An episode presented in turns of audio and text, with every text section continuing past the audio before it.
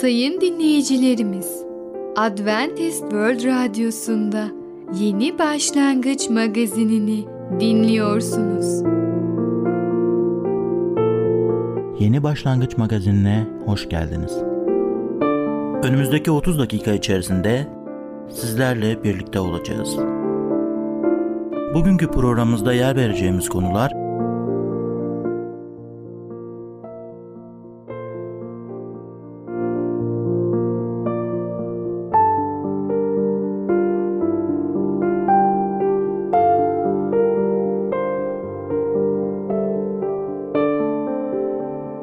Adventist World Radyosu'nu dinliyorsunuz. Sizi seven ve düşünen radyo kanalı. Sayın dinleyicilerimiz, bizlere ulaşmak isterseniz e-mail adresimiz radio.umutv.org radio.umutv.org Bizlere WhatsApp yoluyla da ulaşabilirsiniz. WhatsApp numaramız 00961 357 997 867 06 00961 357 997 867 06 Şimdiki konumuz günaha rağmen. Günah bizi etkileyebilir mi? Merhaba değerli dinleyicimiz. Bereket Dağı'ndan Düşünceler adlı programa hoş geldiniz. Ben Tamer ve Ketrin. Bugün sizlerle birlikte olacağız. Bugünkü konumuz günaha rağmen. Ketrin Hanım, size bir olay anlatmak istiyorum. Bir aile, uzun yıllar aile olarak onlar devam etmişler. Yaşamaya devam etmişler ve hatta 60. yılında aileyi 60 yıl sürdürdükten sonra hanımı hastalanmış. Kocası eşini çok seviyormuş ve onun iyileşmesi için elinden geleni en iyisini yapıyormuş. Sonunda hastalık iyice ilerleyince hanımını hastaneye almışlar. Hastaneye alınca kocası hastaneye gitmeye, orada yardım etmeye devam etmiş. Ve artık son günleri yaklaştığını görünce eşine demiş bak biz seninle 60 yıl önce evlendiğimizde sen bir kutu getirdin. Ayakkabı kutusu. Ve dedin ki senden tek bir ricam var. Bu kutunun içine bakma. Kutuyu açma, içine ne olduğunu öğrenmeye çalışma. Şimdi izin verirsen ben bu kutuyu senin yanına getirmek istiyorum. Ne diyorsun? E şimdi tabii ki getirebilirsin artık. Ben nasıl olsa çok az zamanım kaldı. Kocası gidiyor evden o gardırobun üstünde ayakkabı kutusunu alıyor, eşine getiriyor, kutuyu açıyor ve bir baksın içinde iki tane kukla ama örgü kukla ve yanında da 95 bin dolar. Bu batıda olan bir olay ve kocası bakıyor o örgü kuklara ve eşine bakıyor nedir bu diye soruyor. Eşim de diyor bak diyor ben evlenmeden önce anneannem bana bir tavsiyede bulundu. Dedi ki kızım evladım al bir kutu ve bu kutuda şöyle yapacaksın. Kocanla tartıştığın an ve o tartışmayı çözemezsen, o kavga ve sözlü düelloyu bir şekilde barış noktasına gelemezsen, ulaşamazsan, barışı sağlayamazsan ağzını kapat, al bir örgü kukla kendin yap. Ve o kuklayı o kutunun içine koy. Ben de öyle yaptım hayatım boyunca demiş. Kocası bakmış içinde sadece sadece iki tane örgü kukla varmış.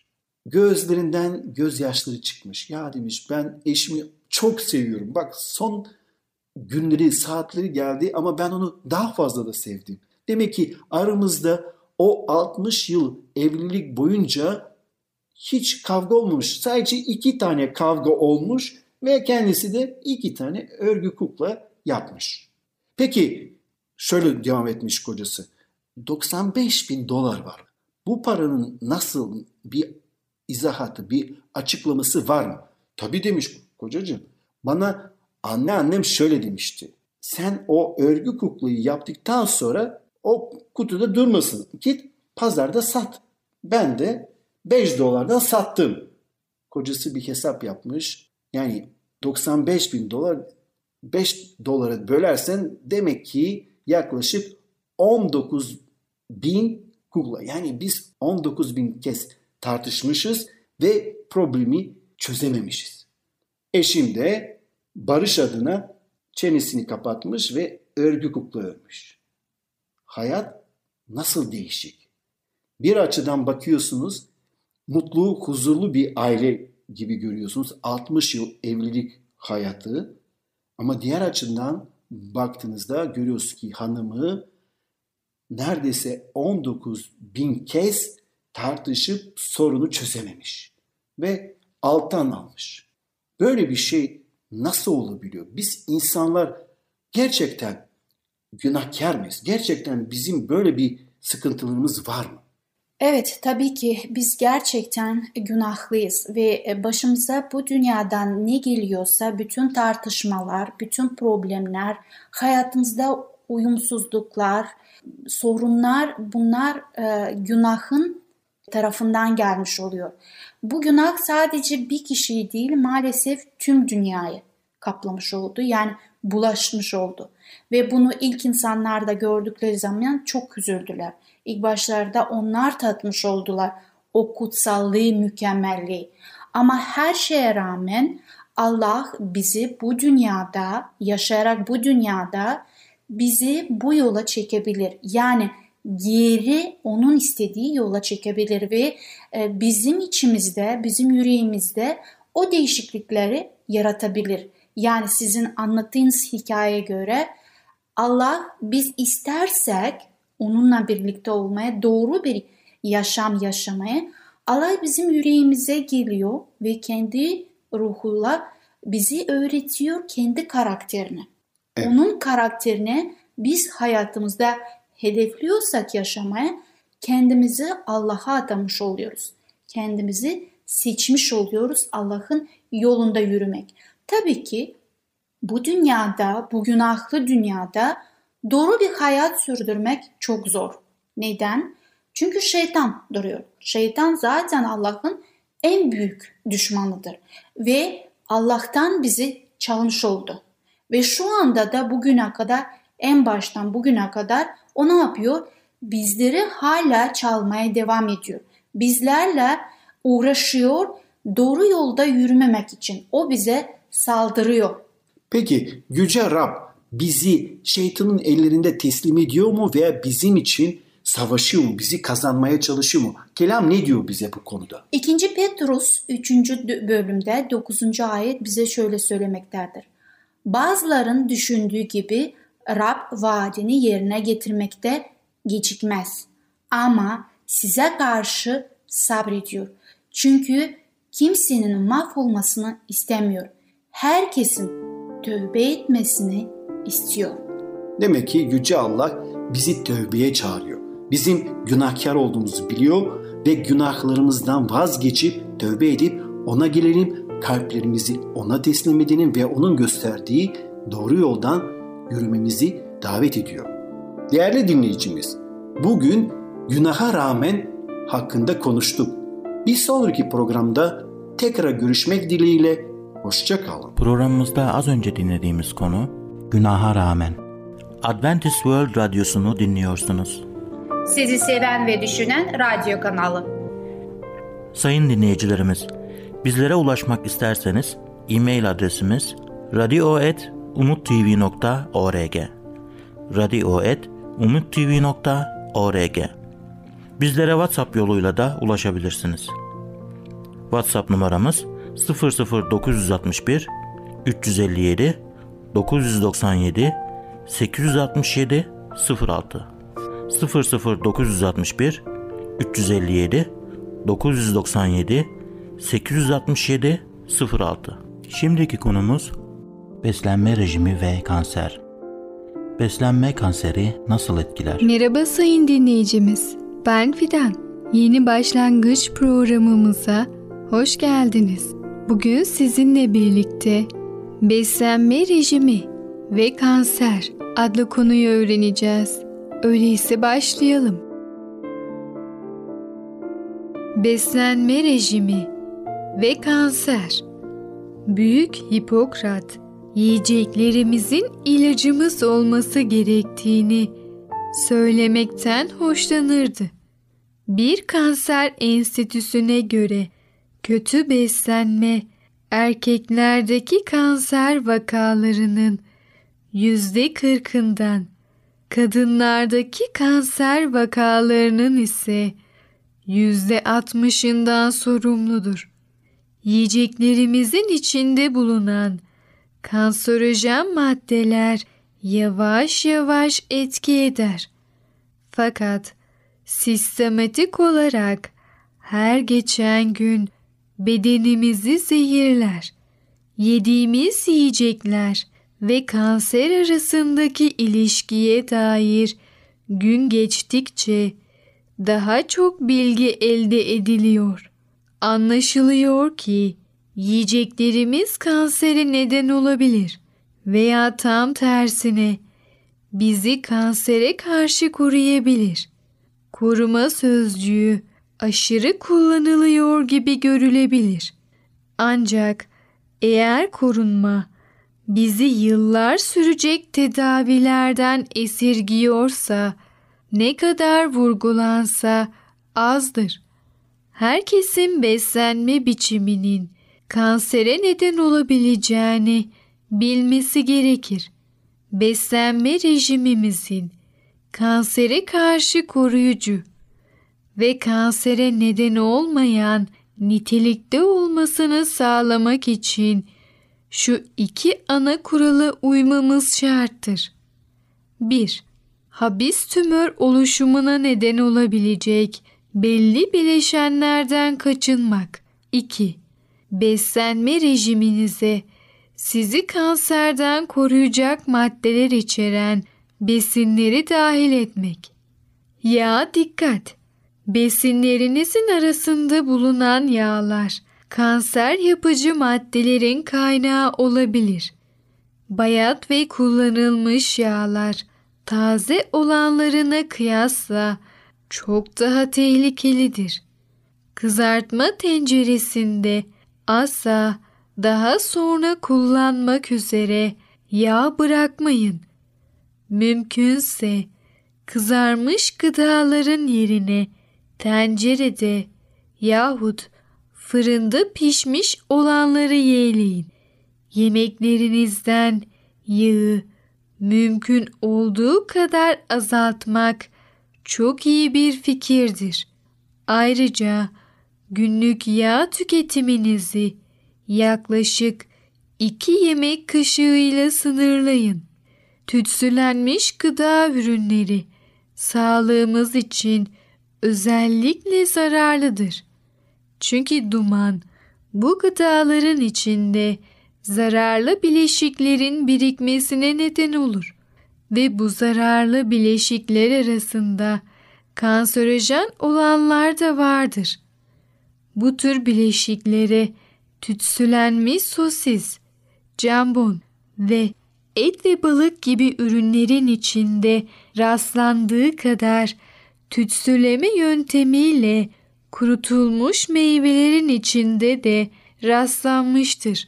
50 gram tütsülenmiş sosisin içindeki zararlı maddeler sağlığımız için bir paket sigara içmek ya da 4 gün kirli şehir havası solumak kadar zararlıdır. Sağlığa zararlı kimyasal bileşikler. Pek çok gıda maddesi nitrit yahut nitrat içerir. Bu tuzların kendileri kanser yapıcı değildir. Ancak midemizdeki sindirim işlemi esnasında çok zararlı maddelere dönüşebilirler. Nitrat ve nitritlerin, sosislerin ve bazı konserve etlerin ve marketlerden alınan bazı sebze ve meyvelerin içinde bulunur. Bu nedenle en doğrusu açık havada doğal gübreler kullanılarak yetiştirilmiş sebzeleri yemektir. Eğer sebzeleri pişiriyorsanız bol suda pişiriniz. Eğer sebzelerin nasıl yetiştirilmiş olduğundan emin değilseniz suyunu atın. Göbek büyüdükçe sorunlar da büyür. Bir bilim insanına kanserden koruyucu iyi bir beslenme tarzı bilip bilmediği sorulduğunda şu yanıtı vermiştir. Evet, yalnızca az yiyiniz. Uzmanların çoğu bu görüşe katılır. Kalabalık gruplar üzerinde yapılan araştırmalar aşırı şişmanlığın kanser olasılığını kayda değer ölçüde artırdığını göstermektedir. İştahımızı nasıl ölçülü hale getirebiliriz? Bayat ekmek, fasulye, bezelye, kavrulmuş ay çekirdeği ve tahıl yiyerek iştahımızı azaltabiliriz. Açlık duygusu sık sık susuzlukla karıştırılır. Açlık hissetmediğimizde yemek yiyeceğimize yavaş yavaş bir ya da iki bardak su içsek açlık duygusu çoğu zaman 10-15 dakika sonra kaybolur. Evet sayın dinleyicimiz, beslenme rejimi ve kanser adlı konuyu öğrendiniz. Beslenmenin kanserin üzerindeki etkisini öğrendiğinize göre siz de çok dikkatli olun. Bir sonraki programımızda tekrar görüşene kadar kendinize çok iyi bakın ve sağlıcakla kalın. Programımızda az önce dinlediğimiz konu beslenme rejimi ve kanser. Adventist World Radyosu'nu dinliyorsunuz. Sizi seven ve düşünen radyo kanalı. Sayın dinleyicilerimiz, bizlere ulaşmak isterseniz e-mail adresimiz radio.umutv.org radio.umutv.org Bizlere WhatsApp yoluyla da ulaşabilirsiniz. WhatsApp numaramız 00961 357 997 867 06 00961 357 997 867 06 Şimdiki konumuz adanmış olun. Bir evlilikte adanmışlık ne kadar önemlidir? Değerli dinleyicimiz merhabalar. Ey Babalar adlı programıma hoş geldiniz. Ben Ketrin. Bugün sizlerle birlikte konuşmak istediğim konu hakkında adanmış olun. Allah'ın bizim için tasarlamış olduğu bütün bereketleri alabilmemiz bir başka yolu da kendimizi karımıza adamamızdır. İsa ve karısına bağlanacak dediği zaman sadece boşanmamak için mi demek istemişti? Kesinlikle hayır. Bir evliliği felç eden şey sadece boşanma korkusu değildir. Evin erkeğin bütün sorumluluklarını kabul edip etmeyeceğinin belirsiz olmasıdır. Kadının kocasının başka bir yere gitmektense eve gelmeyi isteyip istemeyeceğini merak etmesidir. Hayatın diğer alanlarda olduğu gibi evliliğinde kendine özgür sorunlar vardır. Eşinizin sorunlarından bazılarını kendisi yaratsa bile ona sadık kalıp yanında olacağınızı bilmenin güvenliğine ihtiyacı vardır. Bazı kocalar evlilikten uzaklaşıp alıp başlarını giderler. Diğerleri evde olsalar bile evliliğin sorumluluklarını göğüslemek yerine kendilerini başka şeylere vererek meşgulmüş gibi yaparlar. Ama imanlı bir koca karısını bırakmayı, ayrılmayı asla bir seçenek olarak görmeye cüret edemez. Evlendiği kadına sadık olacağı konusunda Allah'a söz vermiştir. Bu adanmışlığı aklımızdan nasıl taze ve sürekli tutabiliriz? Eşiniz sizinle evlendiğinde kendisine size adayışını düşünün. Anne babasının evini güvenliğini bıraktı, onu seveceğinize, ihtiyaçlarını karşılayacağınıza ve ona sadık kalacağınıza güvendi. Yeryüzündeki bütün ilişkilerinde sizi ön sıraya koymaya vaat etti. Size boyun eğmeye söz verdi. Özet olarak sizin hayatınızın bir parçası olmak için kendi hayatını bıraktı. Kendi taahhütlerinizi de düşünün. Sizinkiler de onunkiler çok benzer ancak siz lider olmayı, yeni evinizin ihtiyaçlarını sağlayacak ve onu koruyacak kişi olmaya vaat etmişsinizdir. Siz sözün eğri birisiniz. Öyle değil mi?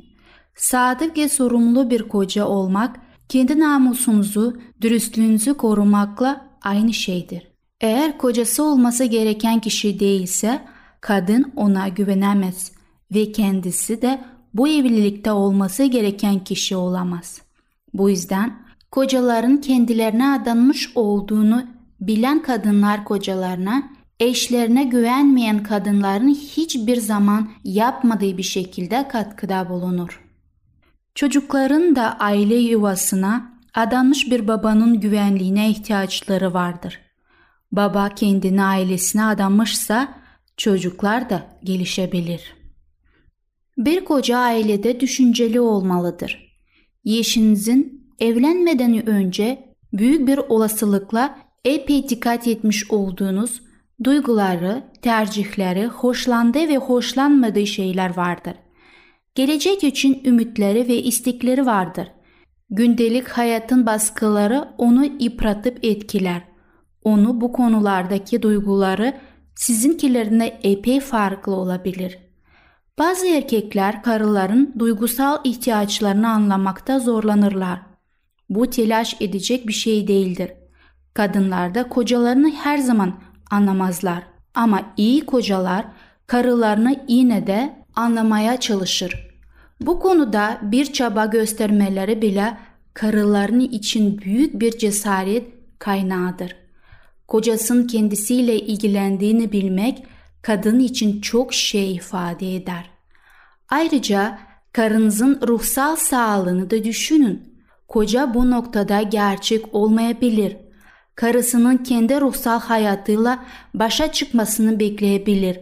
Hatta ondan evin ruhsal vicdanı ve danışmanı olmasını bile bekleyebilir. Kendisi ailenin geçmişini kazanmakla ya da kendi projelerini gerçekleştirmekle çok meşgul olduğundan onun çocuklarla ruhsal öğüt vermesini bekleyebilir.